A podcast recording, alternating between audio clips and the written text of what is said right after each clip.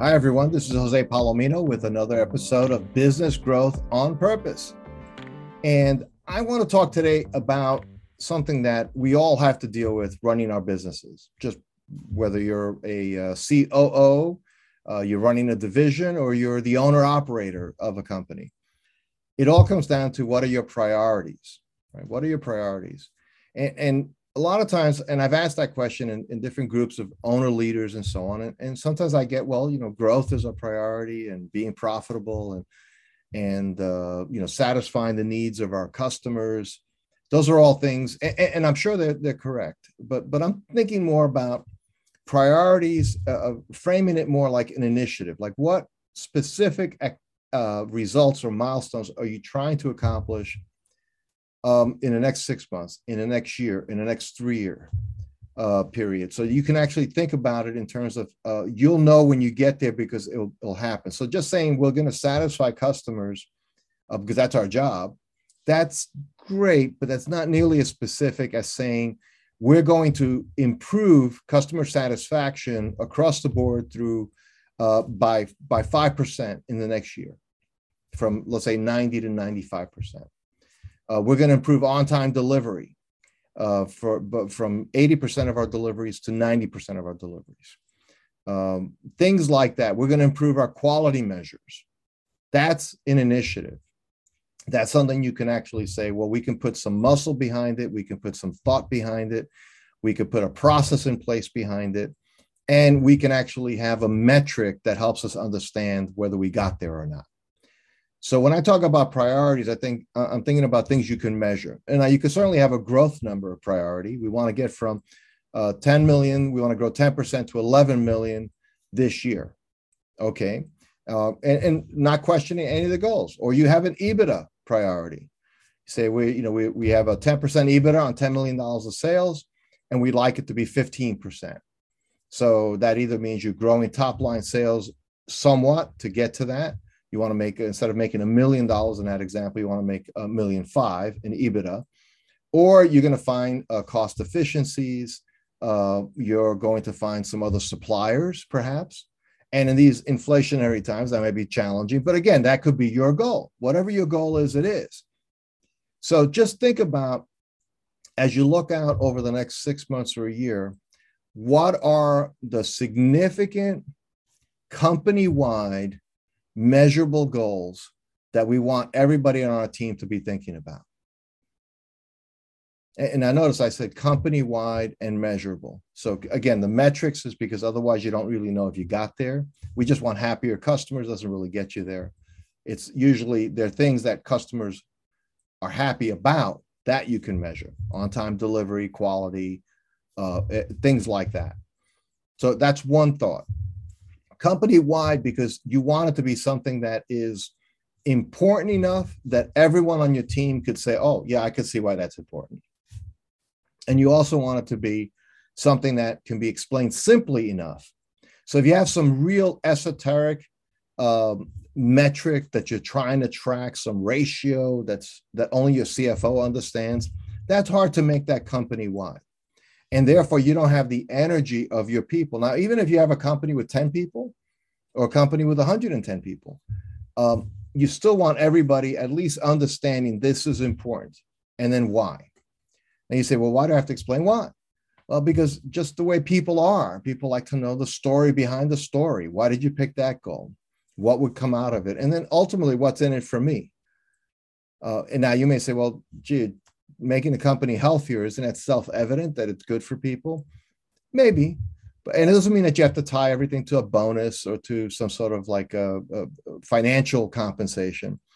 But it could be something like uh, you know we'll we'll take a trip to disney or we'll do something together as a team if we can attain that. There's lots of ways you can tie a, a milestone to a simple reward that just reminds everybody we got there. And the point is not that people want to get to Disney or go out to Morton's for a nice dinner.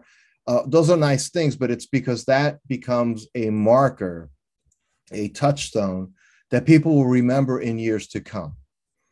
So, not going to talk so much about you know the obvious things like it should be a smart goal. It should you know again measurable and and and realistic and, and something that people can actually get their heads wrapped around but things that matter to you. So think about it right now as you're listening to this. What are some things we've really been trying to do for a long time? Uh, maybe it's uh, we want to have a better kind of automated communication system with customers after they buy from us. Or maybe it's something around, let's say, a quality dimension, on time dimension, a safety dimension. Uh, maybe it's uh, a, a product line that you've invested in, but you never got traction with. Uh, your customers still buy what you've been making all along, but they don't buy the new thing that you actually put a lot of money, time, and effort into already. You say, this is the year that's going to take off, or we're going to kill it one way or the other. By having that goal, it helps you put your plans together. It helps you think about what you need to do to realize it. And, and I really think there's something about having one or two, at most three, kind of company wide goals that everybody can get their head wrapped around. Because as a leader, as a CEO, it gives you something to talk about that's meaningful. It gives you something to talk about that that leans a little bit into the vision thing without trying to make you into Steve Jobs because maybe that's not who you are, maybe that's not what your company needs. But you do need to have something a bit aspirational. Otherwise, work is a grind. People start thinking about their jobs as just a grind. There's nothing bigger. Now, for some of you, that might be something you want to do that's more community minded. There's something we want to do for the community. We want to do something. Uh, we three years ago we did some uh, thing with uh, youth groups in the community. We brought them in for a day to learn what manufacturing was about. We'd like to do something more like that. There's a lot of ideas that you can have around that. And you say, well, that's not so hard business. It's kind of soft, but it, it may be what you need to as a catalyst to bring people together with some sense of joint purpose. But I know as you're listening to this, as you're watching this, there have got to be things that you've wanted to do that you've been a little bit frustrated that haven't happened. Maybe a lot of them are around growth. So we always use the term business growth on purpose, hence the name of the show. Uh, and it's actually our tagline at Value Prop Interactive, because we believe that business growth can happen without you ever planning for it because let's say your biggest customer doubled their order because of their needs. Or somebody found you on the internet and it turned out to be uh, the biggest potential buyer in the category and they were tired of their current supplier. Those are moments of serendipity that uh, you know what is it that uh, luck is preparation meets opportunity. So yes be happy with that. Take that to the bank cash the check and feel a sense of accomplishment because you position yourself to be lucky in that context. However, that's not a plan. So think about the things you'd like to accomplish growth wise. Is there a product line you'd like to launch, you've been trying to launch? Is there a customer you've been trying to get into that you haven't been able to get into? Is there an industry that you wish you were more prominent in? Is there perhaps a, a recognition for your company, your brand that you don't feel has been crisp yet. Essentially, your value proposition, I know a little bit about that, uh, just isn't sharp. Uh, and you know that because when people ask you, why should I buy from you instead of, let's say, the biggest competitor in your category, you always feel like you're stumbling and fumbling to get to that right answer.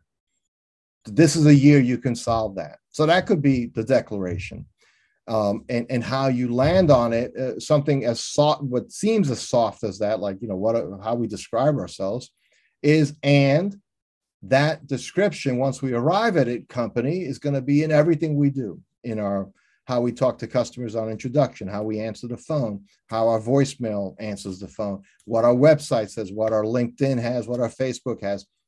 That's how you make it measurable. It means by measurable, it simply means you'll you'll have objective evidence that you accomplish your big initiative, that priority.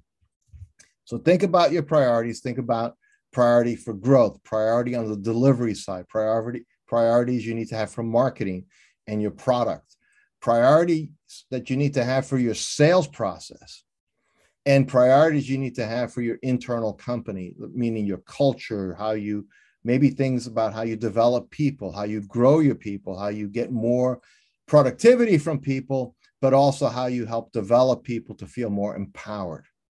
these are all things you can do and set out as initiatives. Now you say, well, gee, Jose, you said two or three at most. And yes, at any given year, that's all you kind of have the headspace to get you to get everybody around. As managers, as leaders, you may work on more than those initiatives. You may have to be making progress in all of those areas. And if you're big enough to have like department heads in each of those areas, then that's their initiatives. But there should be something that's company wide that feels exciting, feels worthy of everyone being on board. That's what you communicate, especially if you're listening to this and you're the CEO, the owner, the, the, the primary leader of your organization. You have to be pointing towards a North Star that gets people excited.